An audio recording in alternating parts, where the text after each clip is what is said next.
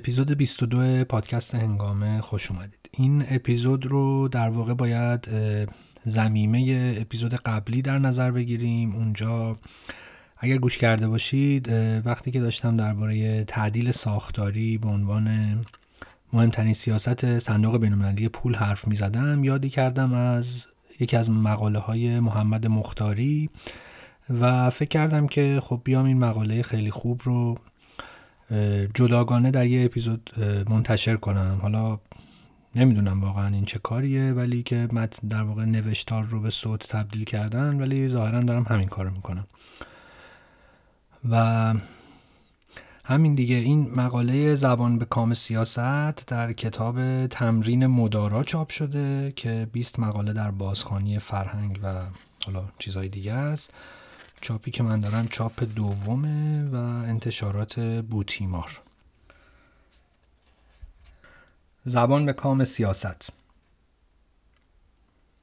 هر روزه در خبرها و مصاحبه ها و رسانه ها واجه ها یا ترکیب هایی به کار می رود که در صورت و معنا و نحوه کاربردشان قرابتی احساس می شود.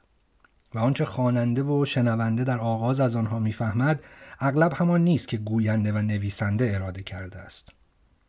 از این گونه کاربرد هاست تعدیل، آزادسازی، اقشار آسیب پذیر، منطقه آزاد، خصوصی سازی، مشارکت مردمی در آموزش دانشگاهی، ریزش نیرو، تعدیل نیروی انسانی، کارگران تعدیل شده، مدارس غیر انتفاعی، مدارس نمونه مردمی، غیر متمرکز کردن آموزش و پرورش، واگذاری آموزش و پرورش به مردم، خودیاری، مقررات زدایی، شرکت های مزاربه‌ای، همیاری، هماهنگی خبری، خودکفایی و غیره.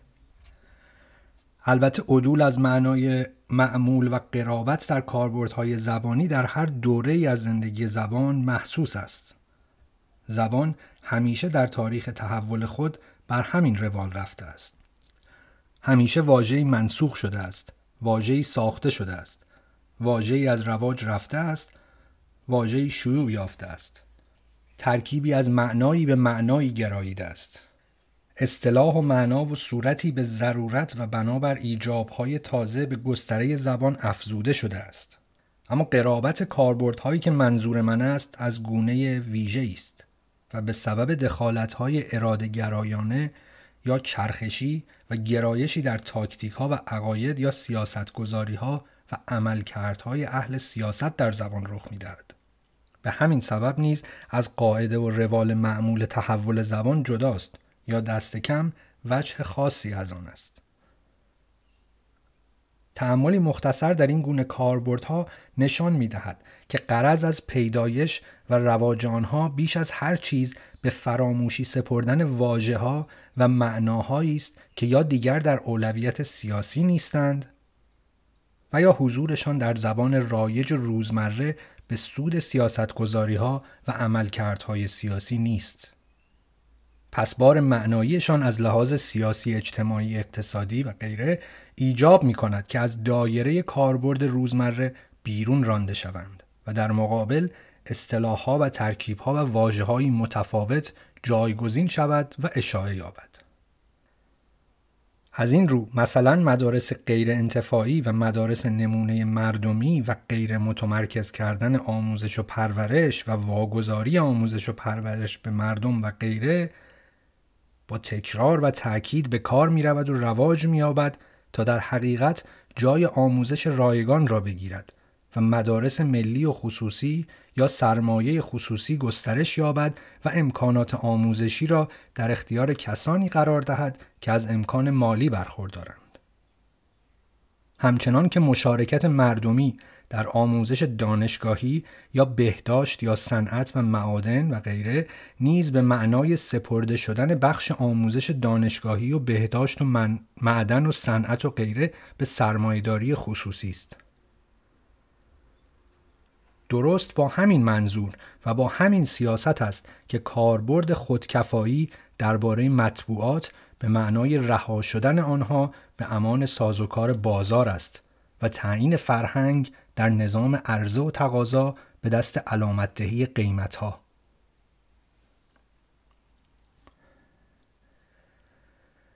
به همین ترتیب برای آنکه مردم از موقعیت واقعی خود باخبر شوند و چندان بیخبرانه از گرانی ننالند گفته می شود که آنچه اکنون هست گرانی نیست بلکه آنچه دیروز بوده است ارزانی کاذب بوده است این سیاست زبانسازی که متأثر از الگوهای پراگماتیستی جهانی است گاه به مسائل ریشه‌ای‌تر می‌گراید و مثلا با ارتقاء سطح و مقام مردم به اقشار آسیب پذیر آنان را از سیطره تحقیرآمیز و اهانتبار عنوانهایی چون پابرهنگان و محرومان و کوخنشینان و مستضعفان میرهاند.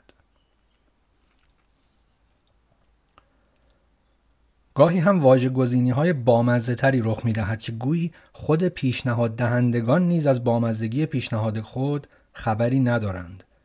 در نتیجه رفقا یا رقباشان مجبور می شوند آنان را به شیرینکاریشان واقف کنند چنانکه چندی پیش گفته شد برای پرهیز از ربا در نظام بانکداری باید از کاربرد واژه ها و ترکیب هایی چون سود و کارمزد و غیره خودداری کرد و به جای آنها ضریب تورم را به کار برد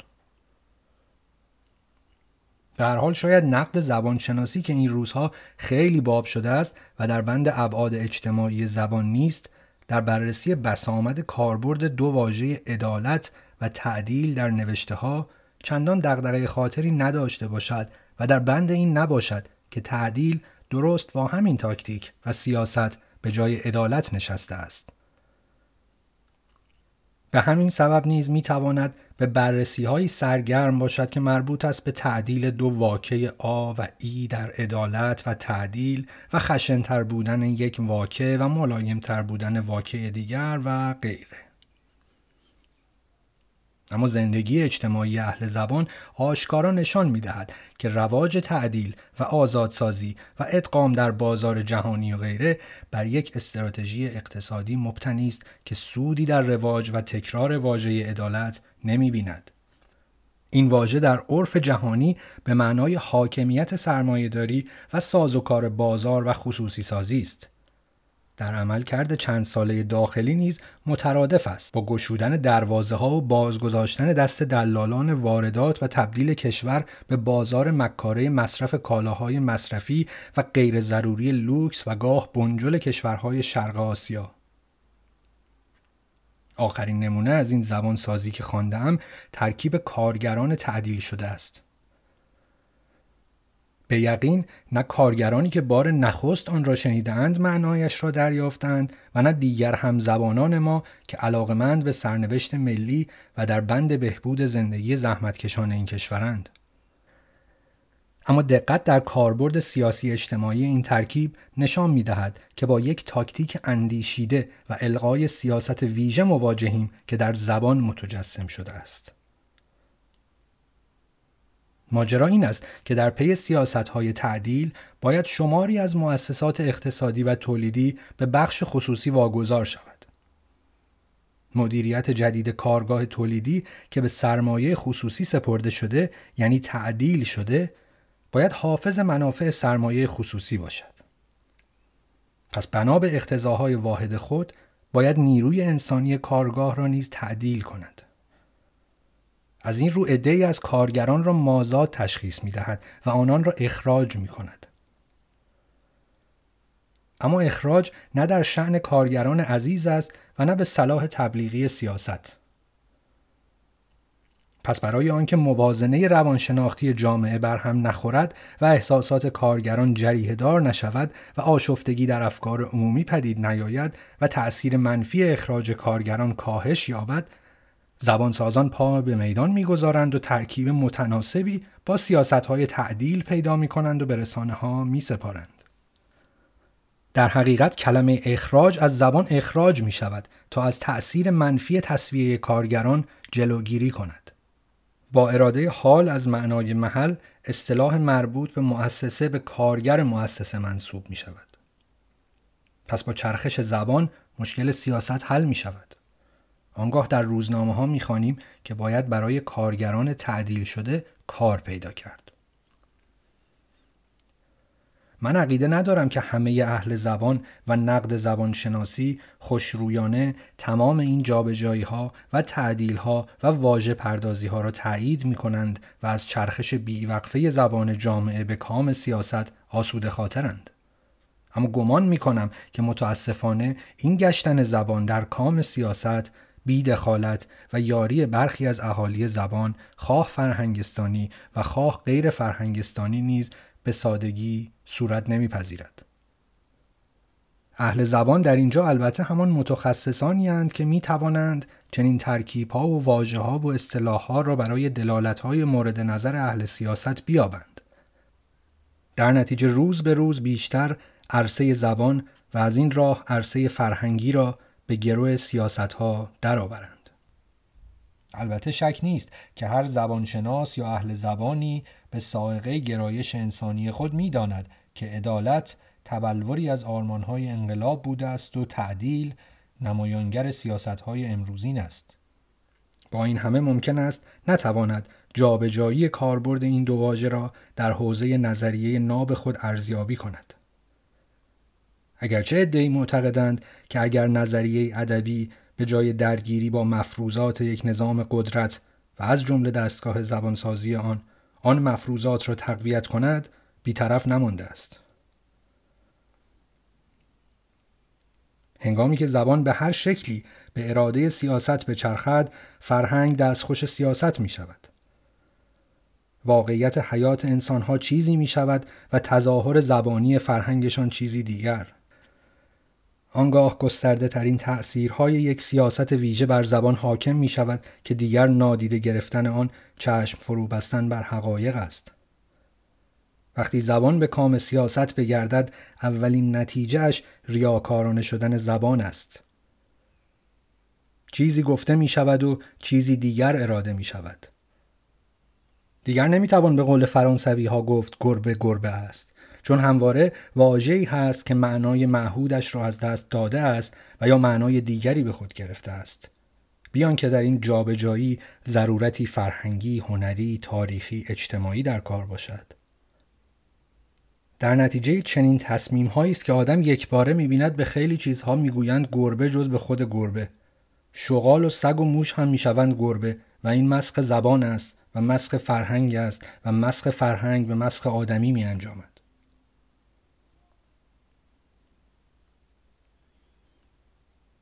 در چنین وضعی است که آدم از فریاد و فقان و خشم و خروش بر سر تهاجم فرهنگی شگفت زده می شود و با خود می اندیشد که نکند تهاجم را نیز در معنای دیگری مثلا به قصد اعمال سیاست منع و حذف به کار می‌برند. وگرنه چرا در برابر این همه مسخ معنایی و مفهومی که با الگو برداری از سیاست ها و منافع زبانسازی های بیگانگان صورت میپذیرد خاموشند؟ به هر حال تشابهی که در آغاز میان برخورد فرهنگی با زبان و برخورد سیاسی با زبان به چشم می‌خورد مانع درک افتراق آنها نیست فرق سیاست و فرهنگ در برخورد با زبان در این است که اولی واجه ها را نیز مانند افراد تصویه می کند تا همه را به شکل خود درآورد. هر واژه و معنای ناساز با تبلیغات و اهداف و برنامه ها را از زبان روز اخراج می کند. در حالی که فرهنگ از راه هنر و دانش و غیره به تنوع و کسرت واجه ها و معناها و کاربردهای گوناگون استعاری، کنایی و غیره می نگرد و بر گستره آنها می افزاید. در نتیجه در برخورد فرهنگی هم واژه هست و هم پیوندها و ترکیبهای گوناگون آن. و از این راه قنای زبان و قنای فرهنگ برقرار میماند. ممیزی یکی از وجوه بازار اختلاف میان سیاست و فرهنگ در برخورد با زبان است. تصمیم می‌گیرد که فلان واژه به کار نرود. فلان واژه جای دیگری بنشیند. حالان که فرهنگ هرگز نمی‌تواند با ممیزی کنار بیاید. رشد و اشاعه فرهنگ مستلزم آزادی است. پس اساسش بر حضور همه نمودهای فرهنگی است. خلاقیت هنری تبلور حضور گونه ها و اجزای گوناگون یک فرهنگ است و جز در آزادی تحقق نمی‌یابد. هر گونه محدود کردن دایره واژه ها و کاربرد معناها و مفاهیم محدود کردن دامنه خلاقیت نیز هست. واژه ممنوع کم کم به موضوع ممنوع، کتاب ممنوع و سرانجام قلم ممنوع می رسد. چنانکه پیش از انقلاب دامنه واجه های ممنوع که در بخشنامه ای از سوی اداره ممیزی ارائه شده بود سرانجام به فهرستی از نویسندگان ممنوع القلم انجامید. به همین سبب هر تاکتیکی در جهت تعدیل یا کنترل زبان خواه ناخواه خبر از استراتژی خاصی می دهد که قطعا نمی تواند استراتژی فرهنگ باشد. فرهنگ هیچگاه عین سیاست نخواهد شد. بلکه این سیاست است که در اعتلاع انسانی باید به فرهنگ بگراید. هیچ کوششی هم در یکی قلمداد کردن آنها به نتیجه نخواهد رسید.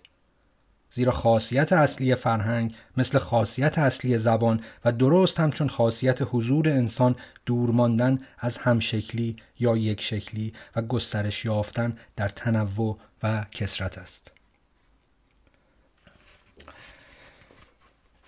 این مقاله محمد مختاری متاسفانه در این کتاب یعنی نسخه که من دارم تاریخ نداره. ولی از روی مقاله های قبلی و بعدیش مثلا مقاله بعدیش اگه اشتباه نکنم سال 72 تاریخ خورده و حالا باید همون حدود باشه. فکر کردم که یه کانتگ زمینه ای بدم که این مقاله در چه زمینه ای نوشته شده در واقع؟ چه بستر تاریخی نوشته شده؟ برای همین مراجعه کردم به کتاب زندگی روزمره توحیدستان شهری نوشته علیرضا صادقی نشر آگه که کتاب بسیار ارزشمندیه و یک فصل دومی داره به نام فصل به نام پوپولیسم نولیبرال. اینجا یه بستر خوبی به ما ارائه میده و یه اطلاعاتی میده که خب حالا شاید یادمون رفته باشه و شاید اصلا ندونیم یا هرچی به حال. فکر کردم این یکی دو سفر رو هم از روی این کتاب بخونم. خب میگه که صفحه 47 مخالفان اقتصاد دولتی با طرح پرسش چه باید کرد؟ این موضوع را پیش کشیدند که با سپردن کارها به مردم از مستضعفان حمایت کنیم. محافظ کاران با توسل به گفتمان مردم گرایانه انقلاب از جمله این گفته امام خمینی در 22 بهمن 1363 که توی کوتیشن دولت چنان که کرارن آره، تذکر دادم بی شرکت بخش های خصوصی جوشیده از طبقات محروم با شکست مواجه خواهد شد. کوتیشن بسته. پس میگه که محافظ کاران با توسل به این صحبت کوشیدن تا انقلاب نولیبرالی رو از بالا کلید بزنند. از همان دوره بود که تعابیر مردمی کردن اقتصاد و مشارکت مردمی در معنای نوین آن باب شد و تصرف خصوصی ثروت عمومی در پس گفتارهای عامه پسند پیش رفت. جامعه توده ایران بستر حاصل خیزی برای پیشبرد پروژه تعدیل ساختاری بود. به استثنای دوره کوتاه در اوایل انقلاب که کارگران موقتا توانستند به واسطه شوراهای کارگری شکلی از تصمیم گیری و کنترل از پایین را اعمال کنند توان چانهزنی جمعی آنها تحت سیطره دولت رو به ضعف گذاشت. در دوران به قدرت رسیدن اصلاح طلبان نیز سیاست تقویت جامعه مدنی در عمل به رشد و گسترش تشکلها و سازمانهای غیر دولتی وابسته و یا غیر سیاسی انجامید که چندان قادر به دفاع از خواست و منافع واقعی اخشار فروده است نبودند. حالا یه ذره میاد جلوتر بعد میگه که به تبعیت از این هدف استراتژیک که سیاست کلی دولت و مجلس مردمی کردن شرکت های دولتی و بازگذاشتن دست مردم در فعالیت های اقتصادی است دولت ها یکی پس از دیگری بخش خصوصی را به سرمایه گذاری های سودآور ترغیب کردند به دلیل تفوق سرمایه تجاری و نامولد اینجا رفرنس داده به به حسین راغفر که در سال 95 گفته که در نیم قرن اخیر در اقتصاد ایران سهم سرمایه تجاری از تشکیل سرمایه ثابت ناخالص بین 65 تا 80 درصد بوده است. این نامولد که میگه اشاره به اینجاست. به دلیل تفوق سرمایه تجاری و نامولد کسب و کارها عمدتا معطوف به سوداگری و دلالی در تجارت خدمات و املاک و مستقلات شد. یعنی بخشهایی که منافع شخصی و شرکتی را بهتر تامین می‌کرد. این شیوه از ثروت اندوزی که با بلعیدن درآمدهای نفتی با شدت و حدت دنبال می‌شد زیست اجتماعی طبقات فرودست جامعه را دستخوش تغییراتی ژرف و دردناک کرد. مقررات زدایی در تجارت خارجی منعطف کردن قوانین کار و خصوصی سازی بنگاه های دولتی هم مسئله رفع بیکاری را بغرنجتر کرد هم موجب ناامنی شغلی، اخراج و تعدیل کارگران و در نتیجه گسترش نیروی کار غیررسمی شد. اینجا آمار داریم حالا میگه که تنها در دوره سالهای 1370 تا 1376 بالغ بر 400 هزار نفر از کانالهای رسمی و قانونی حکم اخراج گرفتند. در فاصله سالهای 1355 تا 75 شمار کارگران خود اشتغال در بخش غیر رسمی 190 درصد رشد کرد که به معنای حجوم جمعیت بیکار به مشاغل خیابانی بود. طبق تخمینی در اواخر دهه هفتاد در حدود 100 هزار نفر در شهر مشهد از راه دست فروشی و دورگردی ارتزاق می کردند. همزمان شهرک های اقماری یکی پس از دیگری سر برآوردند و جمعیت بزرگی از توهیدستان شهری را در خود جای دادند که برای یافتن فرصتهای شغلی به تهران و حومه آن مهاجرت کرده بودند. بین سالهای 1345 تا 1385 جمعیت محدوده قانونی پایتخت حدود دونیم برابر شد در حالی که در این مدت جمعیت مجموعه شهری تهران حدود 7.5 برابر شد و از حدود 736 هزار نفر به بیش از 5 میلیون نفر افزایش یافت. حالا من یه ذره دیگه بیشترم خوندم ولی فکر کردم که حالا شاید بد نباشه که یک یادآوری بکنیم که در چه حال و هوایی این مقاله نوشته شده. خب دیگه همین مراقب خودتون باشید تا اپیزود بعدی.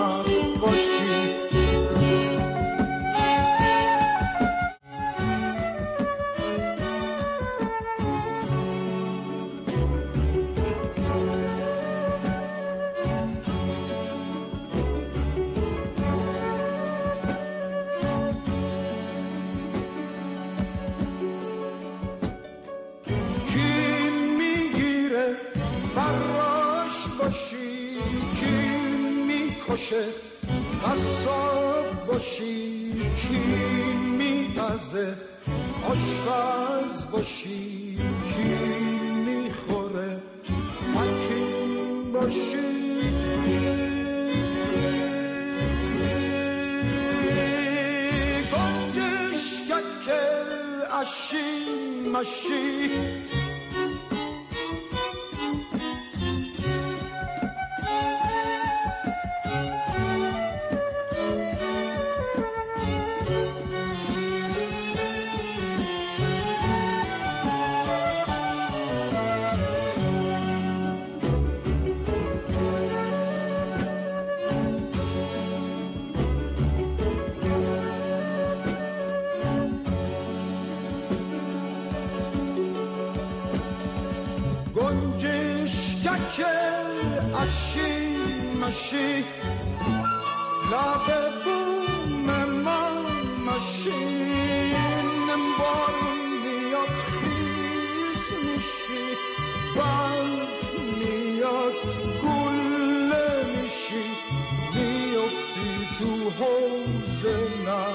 باشی خیس میشی گل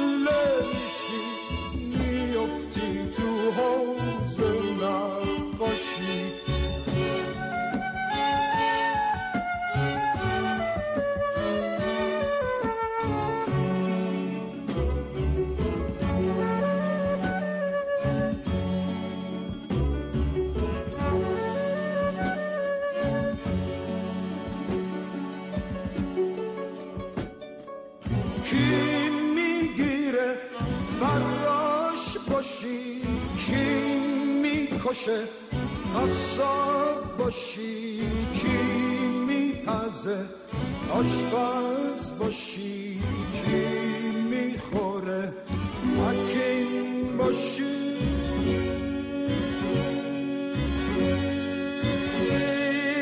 گنجش ککل اشین مشین